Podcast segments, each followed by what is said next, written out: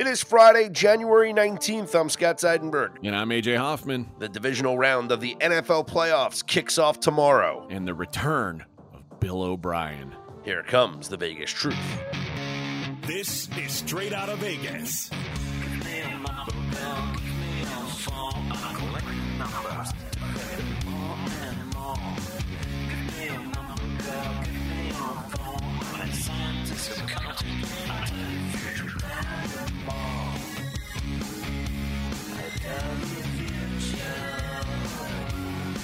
We are straight out of Vegas AM, your daily destination for sports conversation with a Vegas lean. Here's what you need to know to start your day. Divisional round. There's no point in uh in beating around the bush, Scott. It is playoff time in the NFL.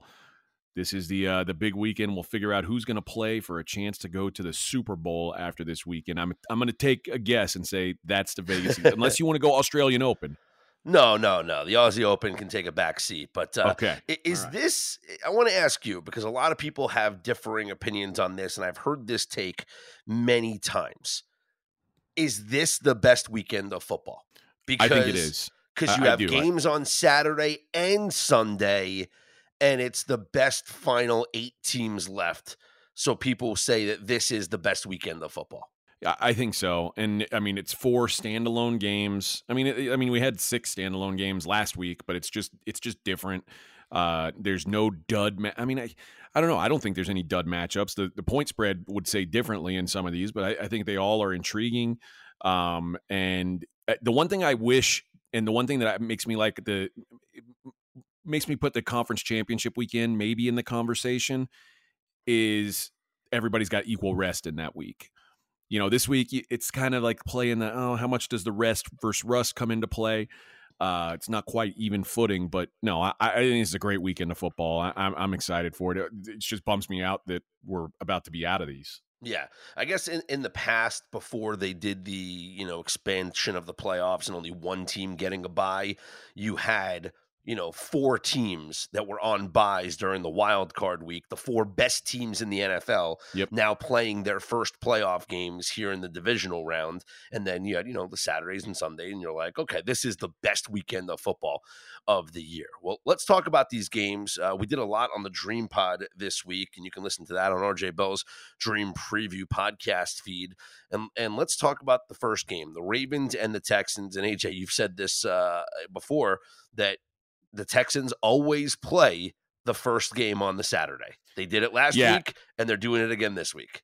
Someone came back. I mean, they did play a, game in the divisional round. Uh, that was a it was like a uh, the first game on Sunday. Uh, they were playing at Kansas City, so it's the second Okay, okay. second time. They one time they weren't the first game, but it's it feels like clockwork that they're the first game. Um, yeah, this is this is where you put the the team that you just kind of want to get out of the way. And uh, you know, no offense, but the Texans have been that for a long time. I do think this is a different Texans team, though. Uh, they're they're a fun watch. They they have a, a star quarterback. I, I think there's some buzz about this team, and this game's intriguing because this game can kind of really set the tone for two different quarterbacks. Like it, the narrative can be changed. Like it, one, if CJ Stroud wins a second playoff game as a rookie, like we're talking about this is the best rookie quarterback season ever. And I mean, we're already discussion. talking about it. We're already arguing that. Yeah. Uh, and like RJ was going through it with me, and like statistically, there like it depends on what you value. Like statistically, Justin Herbert's probably had the best rookie year of all time. Didn't lead to lead to any playoff wins, certainly. So uh, I, I don't I don't think there's any discussion if he wins this game that this is the best playoff or this is the best season for a rookie from like an overall quarterbacking standpoint. That's but it can also change the narrative for Lamar Jackson and Lamar Jackson, who's kind of been looked at as a playoff dud, great regular season player. This is his his chance to really kind of step up and and change all the thinking about that. So that to me, that's like the the thing that makes this game most interesting. Even though it's a nine and a half point spread, I still find this game intriguing because it's two guys who can you know kind of uh, mold the way that they're looked at as quarterbacks. What's your feel on the dome team in Houston going to play outdoors in, you know, sub 30 degree weather? I looked at the history of the Texans, just the Texans doing that, and it's it's not well in the playoffs. They're 0 2, you know, ATS in those situations having to go play outdoors. And those games were not particularly close. They got blown out in New England, they got blown out in Kansas City. And now this is a situation where they're nine and a half point dogs here against a cold weather team in Baltimore.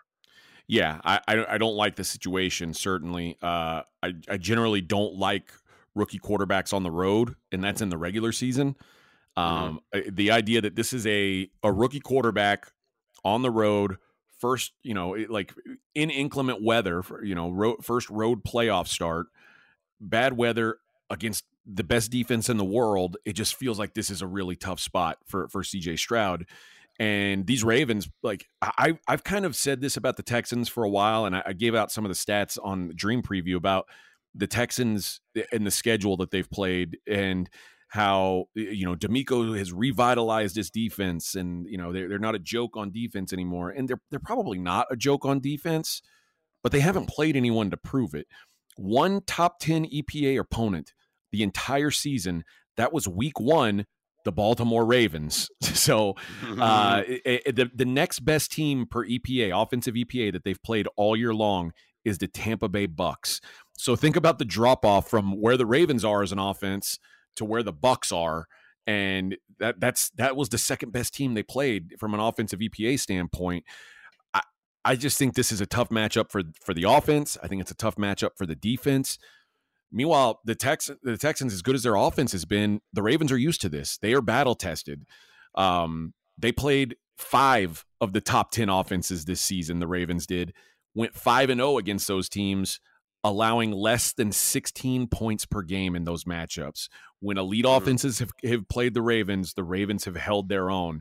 Um, and uh, so as good as this Texans offense has been, again, this is a different animal. This this uh, this Ravens defense and the Texans in general. So CJ Stroud, his home games, 306 yards per game, 20 touchdowns, 58 QBR, which puts him at about 15th in the league in QBR. Away games, 231 yards per game, six road touchdowns all season long, and a 51 QBR, which puts him down at 22nd. So it's a pretty big drop off. CJ Stroud's performance from road to home, four and a half points per game uh, less on the road for the Texans. Meanwhile, the Ravens, it's the opposite. Well, I mean, it's I guess it's not the opposite. It's the same for them, except they're the home team. 32 points per game at home, 24 and a half on the road.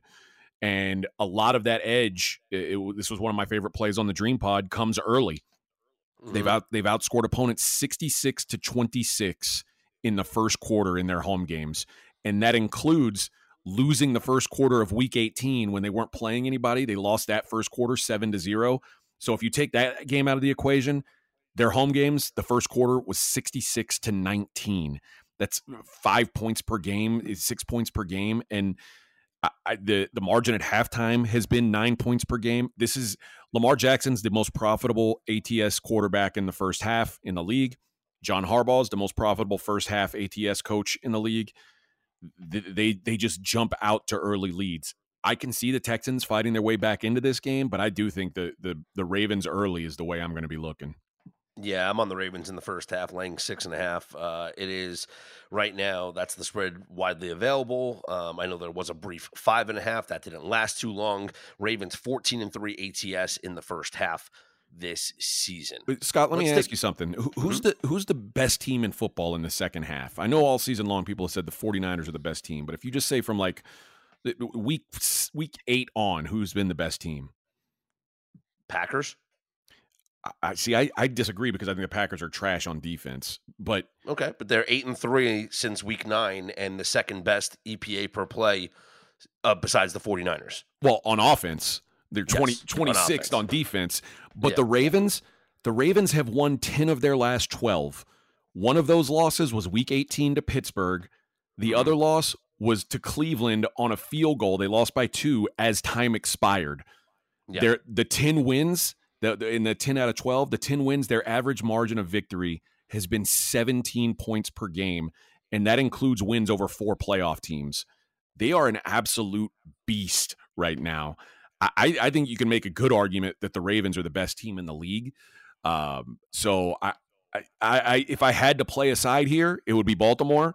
Uh, I, I do think it's it's better to get at them early in the game, but uh, if I again if I had to play a side, the full game side, it'd be Baltimore as well. Let's talk about the second game tomorrow, and that is the Packers at the 49ers. San Francisco also a nine and a half point favorite. Total is 50 and a half. And I just gave those stats out. Since week nine, the Packers, the second best EPA per play in the NFL, behind only the San Francisco 49ers. They are eight and three since straight up since week nine. Uh, they're playing great football offensively.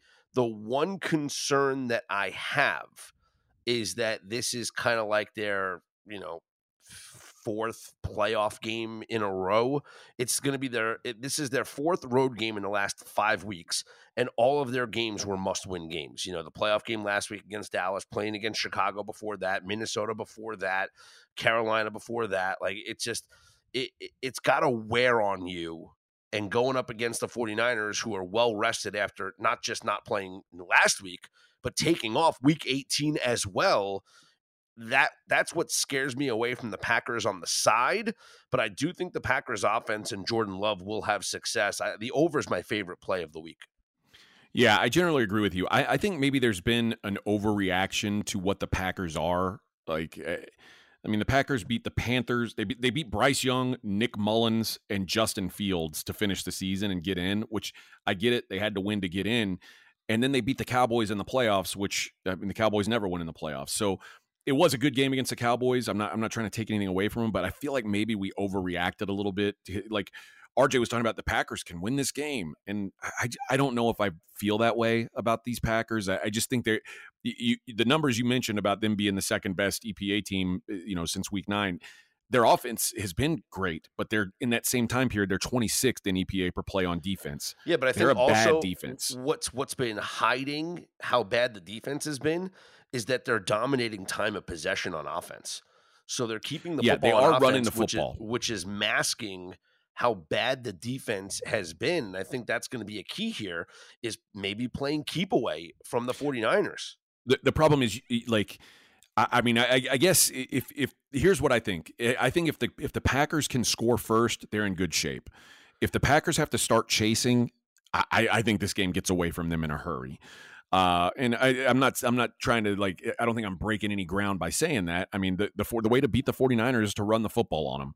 Uh, if the if the 49ers get you in known passing situations, you're not beating that team. Uh, I don't care how good Jordan Love plays down the stretch. You're you're not going to beat the 49ers if they know you're throwing the football every play. Mm-hmm. Um, th- that's why, eh, man. When one of the my favorite play I think on this game is one that we discussed uh, on the same game parlay pod, which is Green Bay in the first quarter plus three.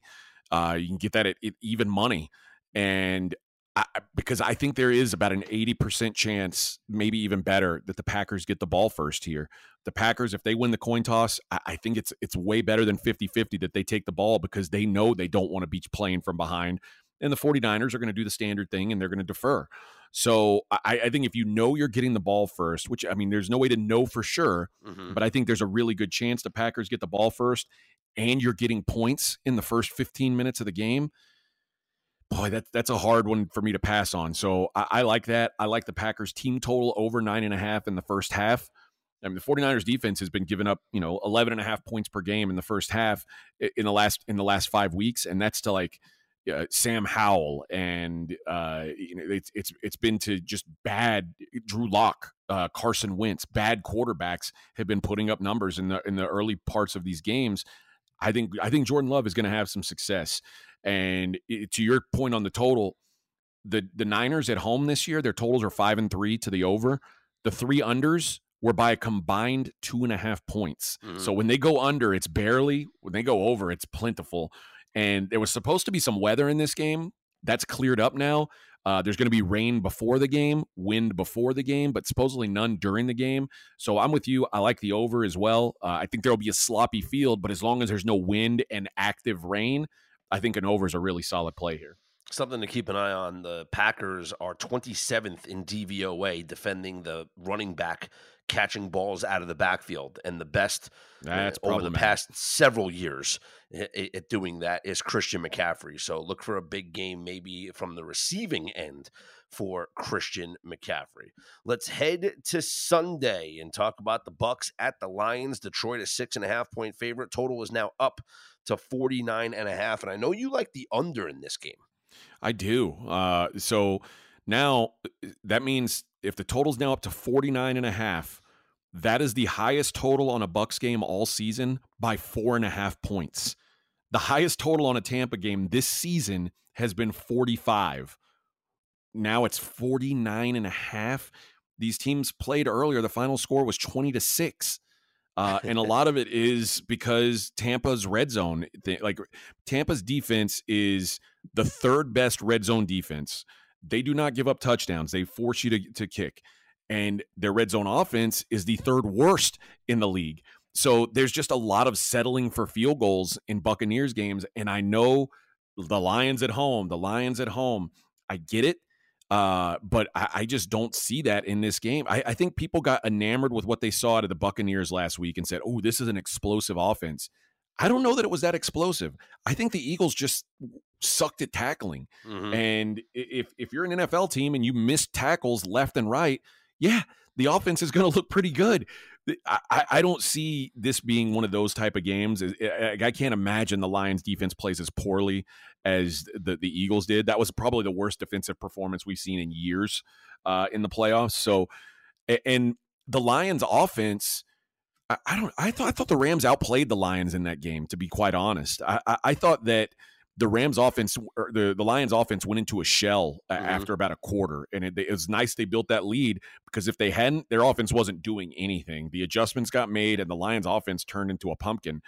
Um, I, I just think this number is getting too high. O- only one Tampa game all season long would have gone over this total. So uh, I, I just don't see it. I think plus I think the Bucks stay in this game. I, I think six and a half is a good number for the Bucks. Uh, I, I, think the Lions acted like they won the Super Bowl last week. I, I mean, it was it was crazy the celebration. All you did was win a playoff game. It, yeah. You won. This Bucks team. Most of the players on this team have won a Super Bowl. You know, they they've been there. They've done it. They know how to behave uh, when they win a playoff game. This, this Detroit team. I mean, it was like it's like these teams in baseball that like start showering each other with champagne in the locker room after they uh they clinch a spot in the wild card game. It's yeah. like you haven't done anything yet. How about you how about you actually get into the playoffs or like the the 10 seed in the NBA? It's like look at us, we're in the play-in round. Let's pop champagne. It's crazy. I, I think that's unwise for these Lions. I, I think there's got to be some sort of a letdown after like clearly the, the biggest win in their franchise's history in the last 30 years. Uh, I, I like the Bucks. I like the under. What's problematic for the Lions is the way that their defense has played against the pass. In the last four weeks, they allowed Matthew Stafford to throw for 367 yards, Nick Mullens to throw for 396, Dak Prescott to throw for 345, and Nick Mullens the first time to throw for 411. Uh, we've seen Baker's prop number go up about three yards since we talked about it on the Dream Pod last night. Um, so, or, or, you know, Wednesday night. So, I still like Baker over, what is it, 256 now? I think he goes over as passing yardage prop. And also, maybe take a look at Mike Evans and his receiving yardage prop because he dropped you know, there was like three balls maybe that could have been caught. Two of them were right off the fingertips, where Baker kind of like eh, the, the, throw was just a little bit too wide, but Mike Evans could have made a great play. And those were deep shots where he beat the defender. And I think he'll have success running those deep routes again here against the Lions on a fast track indoors. Maybe those throws will be more on the point indoors. But look at what some of the number one receivers have done. I mentioned the the quarterbacks in the last four weeks. The number one wideouts in those last four weeks: Puka Nacua, nine catches, 181 yards, and a touchdown. Justin Jefferson, 12 catches, 192, and a touchdown. CeeDee Lamb, 13 catches, 227, and a touchdown. And Justin Jefferson, the first time, six catches, 141, and a touchdown. So I'm looking at Baker to go over, and I'm looking at Mike Evans to have a big day as well. And I don't think that just because just because your bet hits that mine doesn't on the under because. Sure. this is uh, like this is what the, the, the all four of those games that you talked about were all indoors. Both Vikings games, both Cowboys games, all indoors. And guess what? The the the Lions opponents averaged 22 points per game in those games. So it's like all those yards, it's all about how many points you put up. And again, like I said, this this Bucks red zone defense is very good. The Bucks red zone offense. So even when even when Baker's chucking it around, getting it into the end zone has been a problem mm-hmm. for these Bucks all season long, and mostly because they can't run the ball. Like they they are a bad running football team, and it's very difficult to run against the Lions anyway. Uh, so when when they know, like when you're in the red zone and teams know you're going to pass, it's hard to have red zone success. I, I think the Bucks can have a ton of yards without putting up a bunch of points. Yep. All right. The final game is the Chiefs at the Bills. This is the marquee matchup of the weekend. Buffalo, three point favorites, two and a half, depending on where you look. Eh, eh, where you look, and this is this is the game where it might be one of those where you say, "Hey, no one should lose money on this game, right?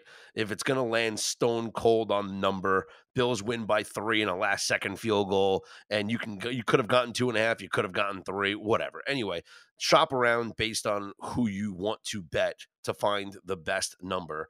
But I'm seeing up on the DraftKings sportsbook right now is actually two and a half for the Bills, and the total sitting at 45 and a half. I like the Bills here at anything under three. If it's three, I think the number's probably right, and I don't want anything to do with the game. Um, but I, I, think two and a half there is actually value on the Bills. I, I, I think that I don't want to say that the I mean the Chiefs have Patrick Mahomes. I get it. I said this on the the pod, or maybe it was even off the air, and, and RJ and Fez were giving me pushback. Josh Allen has been better than Patrick Mahomes this year. So whatever you think of Patrick Mahomes, it's great. And I'm not bad mouthing Patrick Mahomes. Josh Allen has had a better season mm. than Patrick Mahomes.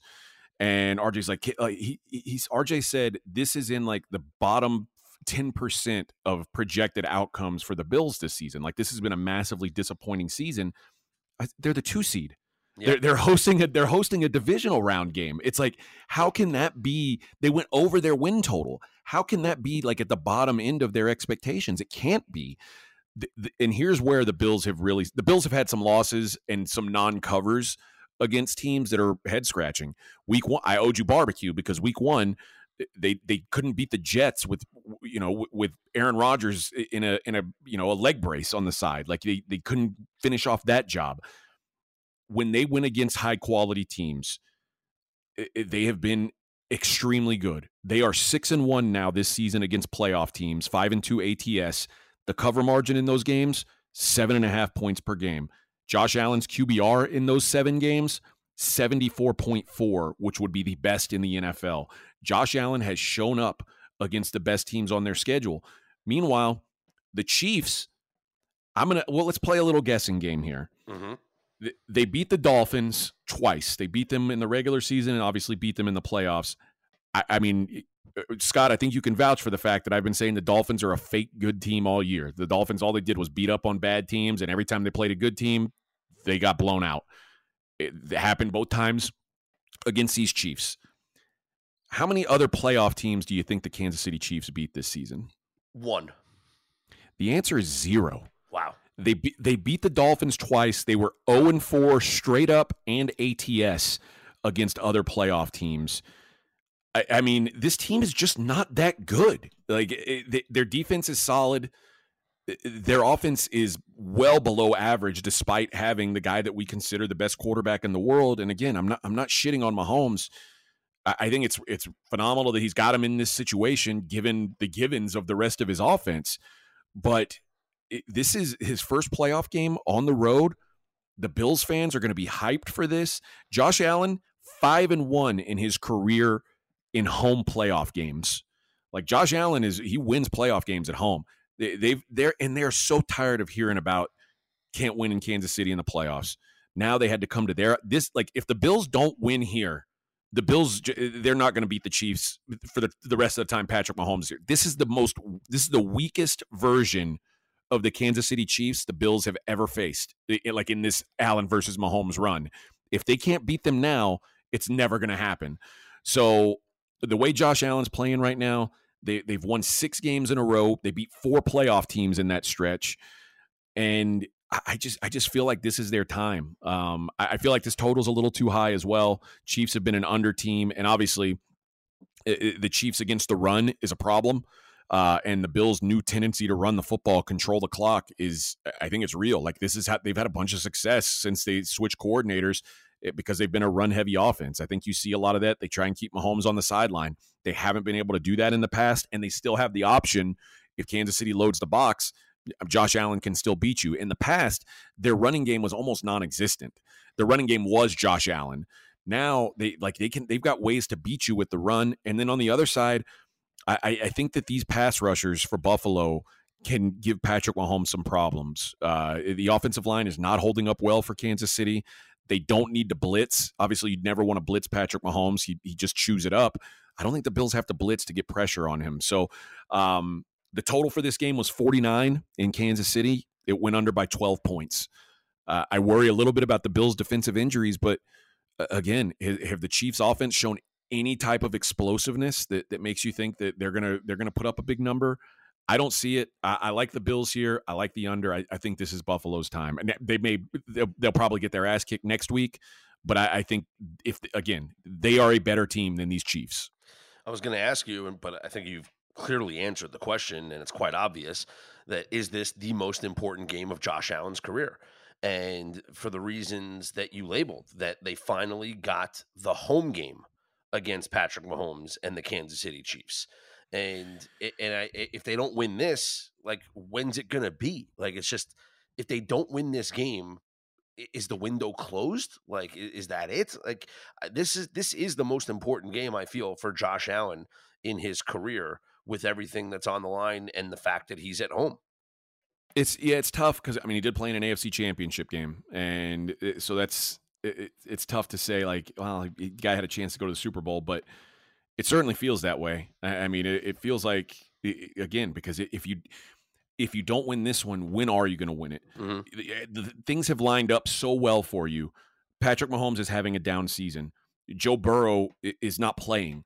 Like this is this is the time when Josh Allen, J- Justin Herbert didn't even make the playoffs.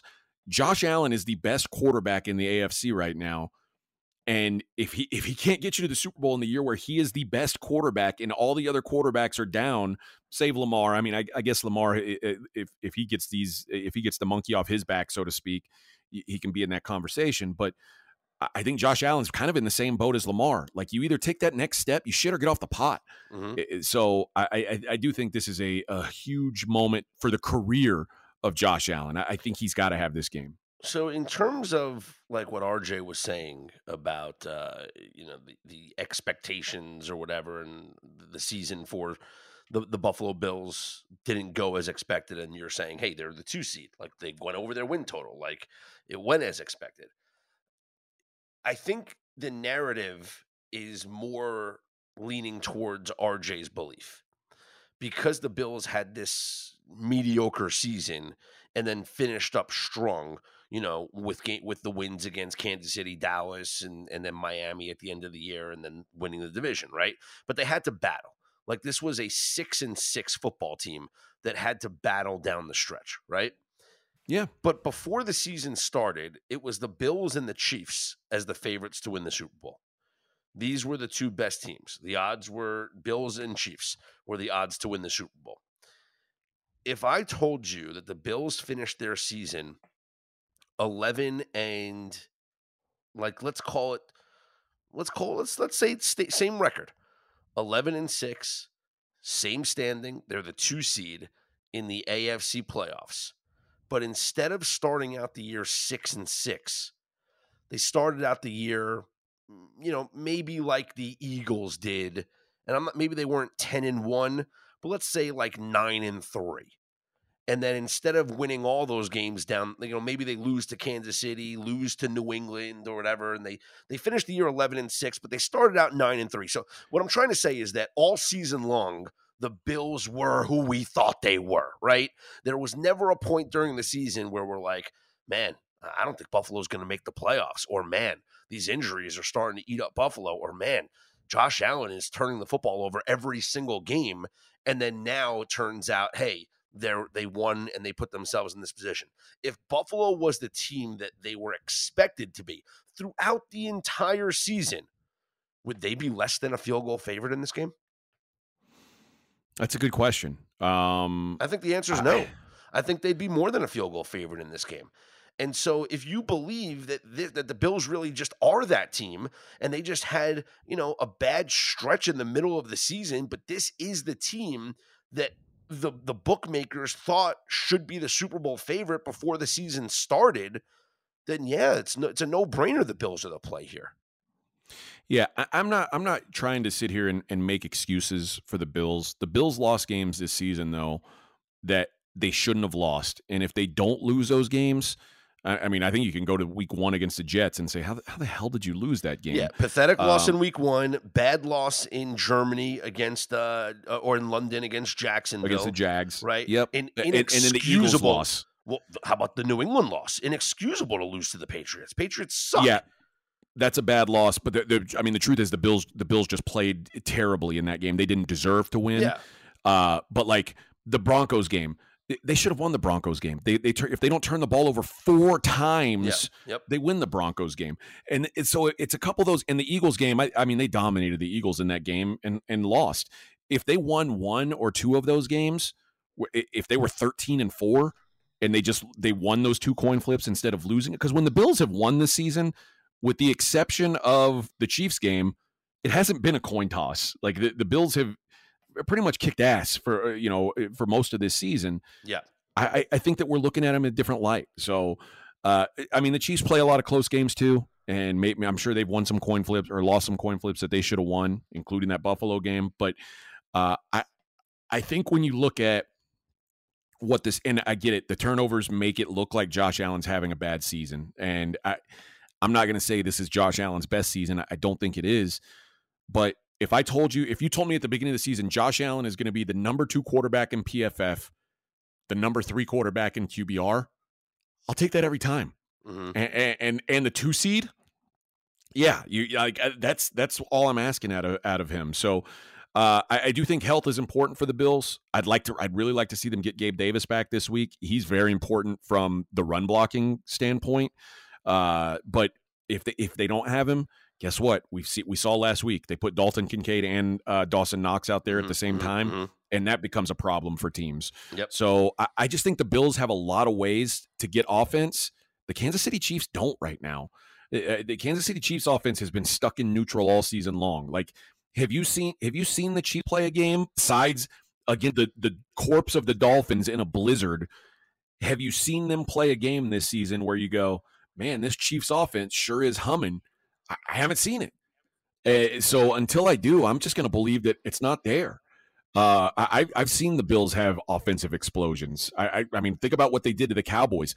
I think they try to employ the same the same game plan they did against the Cowboys in this game, where they just say, "We're going to run the ball directly down your throat. We are going to bully you, and we're going to make you stop it." And I don't know if the Chiefs can stop the run. I, I really don't. So I, I think there's a lot of advantages for Buffalo here. I, I, the one disadvantage, I think the, the biggest disadvantage is the extra rest that the Chiefs have. That's worrisome for sure. Two extra days come playoff time. Bills, who think about it, three, three, four years ago, the Bills, the Bills wouldn't even be playing this week. Now they're playing with a, a rest disadvantage. So, or last week, now they're playing this week with a rest disadvantage. So it's a, uh, it's an unfortunate deal, but uh, I think they adjust. I, and I, I think this is the hot team right now. This show is sponsored by BetterHelp. How's your social battery right now, AJ? I know sometimes I get drained and it could be easy to ignore your social battery and just spread yourself too thin, you know, especially when it comes to social gatherings and maybe just things you're not in the mood for. Well, do you know the right amount of socializing you need to do to keep yourself balanced? Therapy can give you that self awareness and you can build basically your routine that reflects what you need personally. Everybody's different in this way. That was a big driver for me when I was in therapy. I got a lot out of it, and it's so easy here. Give BetterHelp a try if you've said, ah, I don't want to go out of my way to do this. It's all online, it's as convenient as can be, and it's suited to you. It's simple. Just fill out a brief questionnaire, get matched with a licensed therapist, and you can switch at any time for no additional charge. Find your social sweet spot with BetterHelp. Visit betterhelp.com slash Vegas today to get 10% off your first month. That's BetterHelp, H-E-L-P dot com slash Vegas. AJ, it's important to me that the supplements that I take every single day are of the highest quality. And that's why, ever since they jumped aboard as a sponsor with us, I've been drinking AG1 because for AG1, quality isn't just a buzzword. AG1's ingredients are heavily researched for efficacy and quality, and I love that every scoop has prebiotics, probiotics, digestive enzymes for my gut support, B vitamins for energy. It's got the magnesium and ashwagandha for stress support, also testosterone support, vitamin C and zinc to support my immune system. I don't get sick anymore. Well, you're welcome for introducing you to AG1. Yeah, bud. Uh, I mean, this stuff is incredible. And so many people have asked me, are you just reading commercials? No, man. AG1 is actually legit. And there's a reason why I drink it every single day. It just makes taking care of my health so much easier in general. So if you want to replace your multivitamin and more, start with AG1. Try AG1 and get a free one-year supply of vitamin D3 plus K2 and five free AG1 travel packs with your first subscription at drinkag1.com slash SOV. That's drinkag1.com slash SOV. Check it out. NBA last night, Jalen Brunson scored 41 points as the Knicks beat the Wizards 113 109. And, you know, the trade for OG Anunoby has really transformed this Knicks team, AJ. OG is plus 170 through his first 10 games as a Knick. That's the highest plus minus, the highest plus minus in NBA history for a player in his first 10 games with a franchise. And the trio, I would have thought Jeremy Lin. yeah, no, no, no. The big three for the Knicks: Julius Randle, Jalen Brunson, and now OG Anunoby. They are plus 103 in 170 minutes playing together. It's the only, and also if you throw in uh, Hartenstein instead of Randle, so Brunson, OG, and Hartenstein are plus 128 in 190 minutes. It's the only two three man combos in the NBA that are over 100 in under 200 minutes played.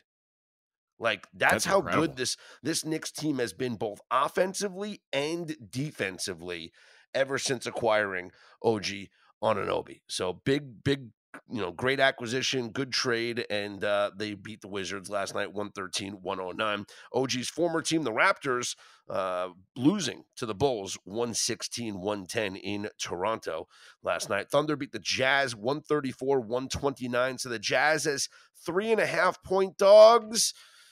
Ooh, that's a tough break. Just short. Just short. Timberwolves beat the Grizzlies 118 103, and the Pacers a 126 120 win over the Kings. Let's take a look at your Friday night schedule. The Spurs are at the Hornets, Charlotte laying four and a half. Sixers are at the Magic, and Philly, a five and a half point favorite. Nuggets visit the Celtics. Boston minus five and a half. The C's, a perfect 20 and 0 this season, but this is a dangerous opponent. Are you worried about the unbeaten streak for the Celtics in Boston? No, but I, I think I would take the points. I, I mean, I, I think the, the Celtics win, but I, think I'd have to take the points here. I, I'm, I'm, I think that this ends up being a close game. The Hawks are at the Heat, Miami, six and a half point favorite. Suns at the Pelicans, New Orleans laying two and a half. The Nets are at the Lakers, LA, six and a half point favorites. Mavericks, Warriors postponed. The Warriors missing another game after the death of their assistant coach.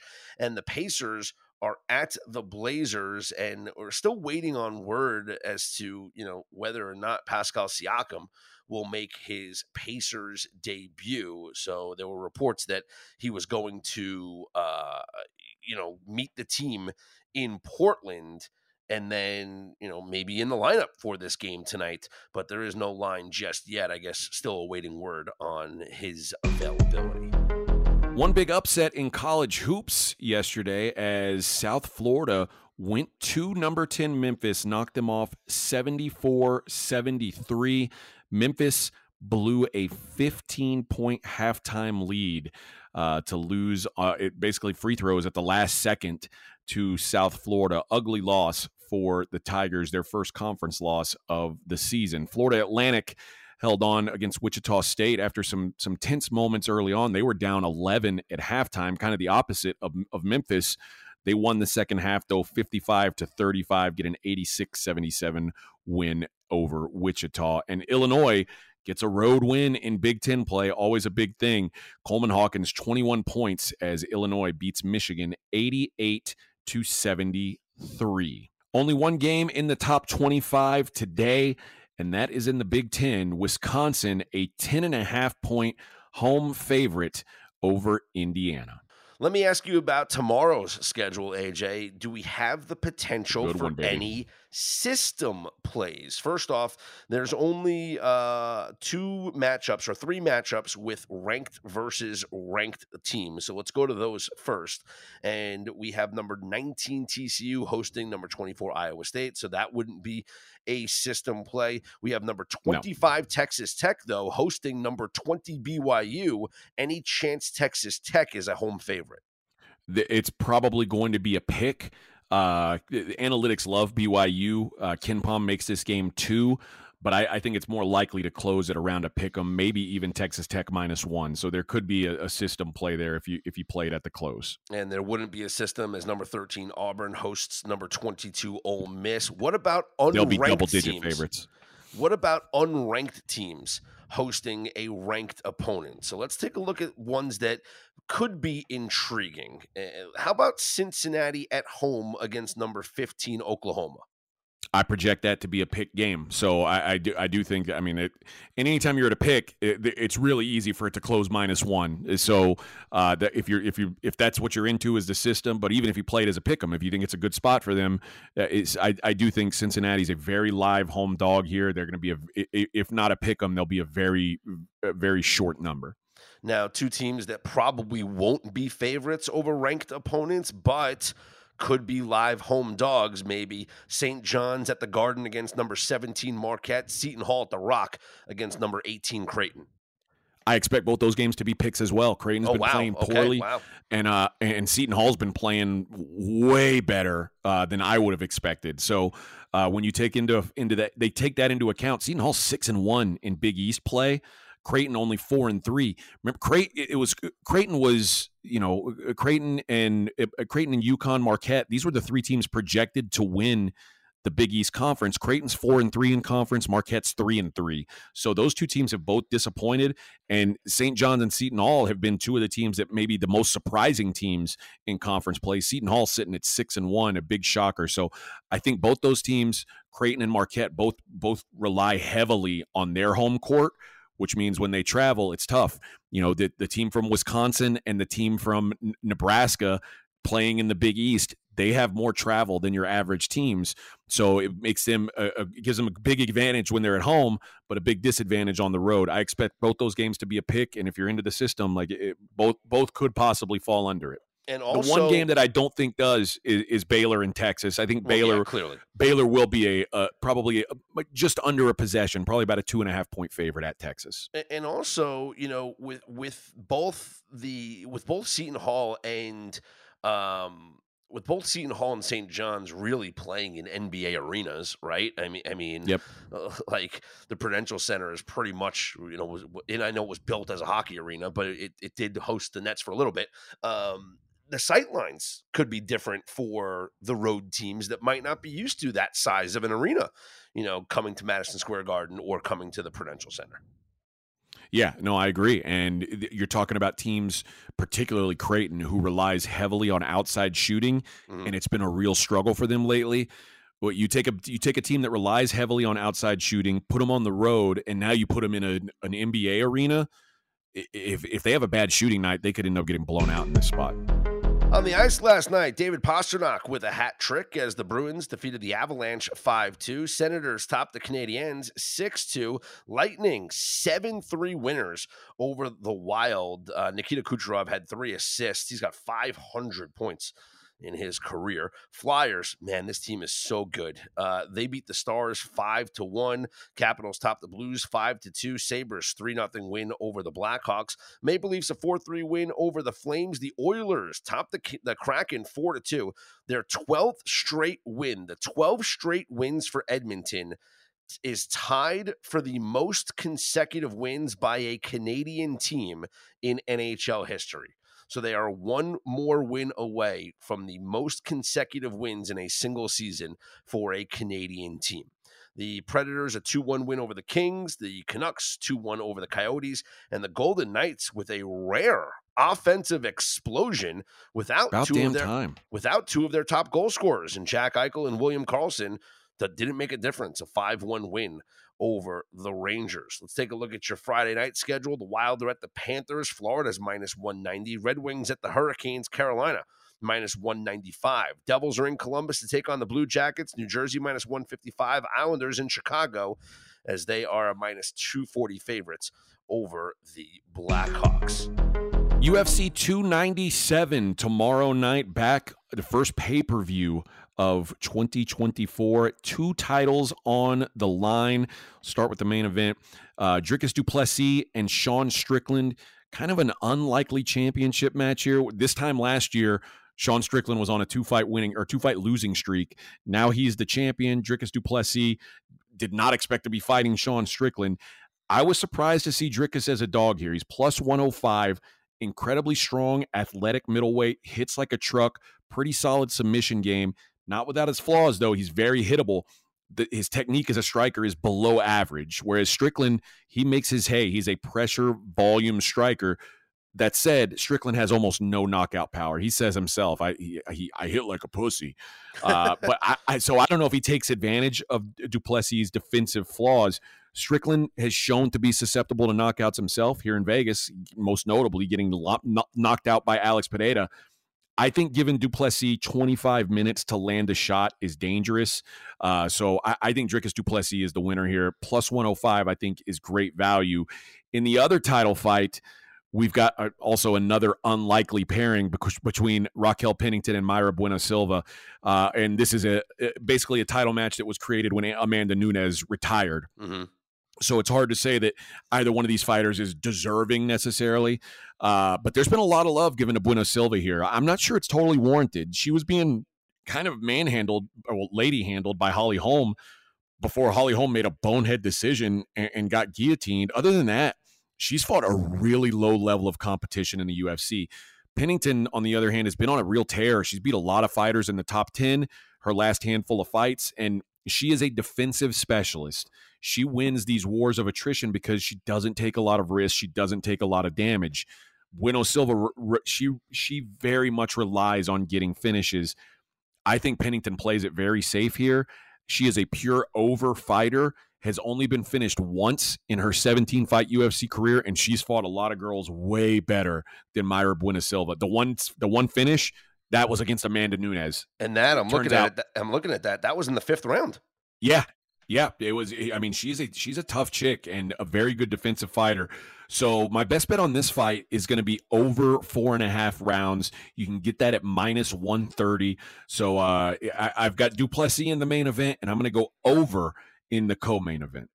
Yeah, eight straight decisions uh, looks like for uh, Pennington. So uh, that, that's I like that play as well. If you'd like to take fifteen dollars off AJ's UFC card, you can do so by using our promo code Bacon fifteen. Save some bacon. 15 bacons to be exact. $15 off any purchase at pregame.com. But AJ's got a UFC card. You can do any football daily best bet, whatever you'd like. Take $15 off at pregame.com using the promo code BACON15. For AJ Hoffman, I'm Scott Seidenberg. We are straight out of Vegas AM.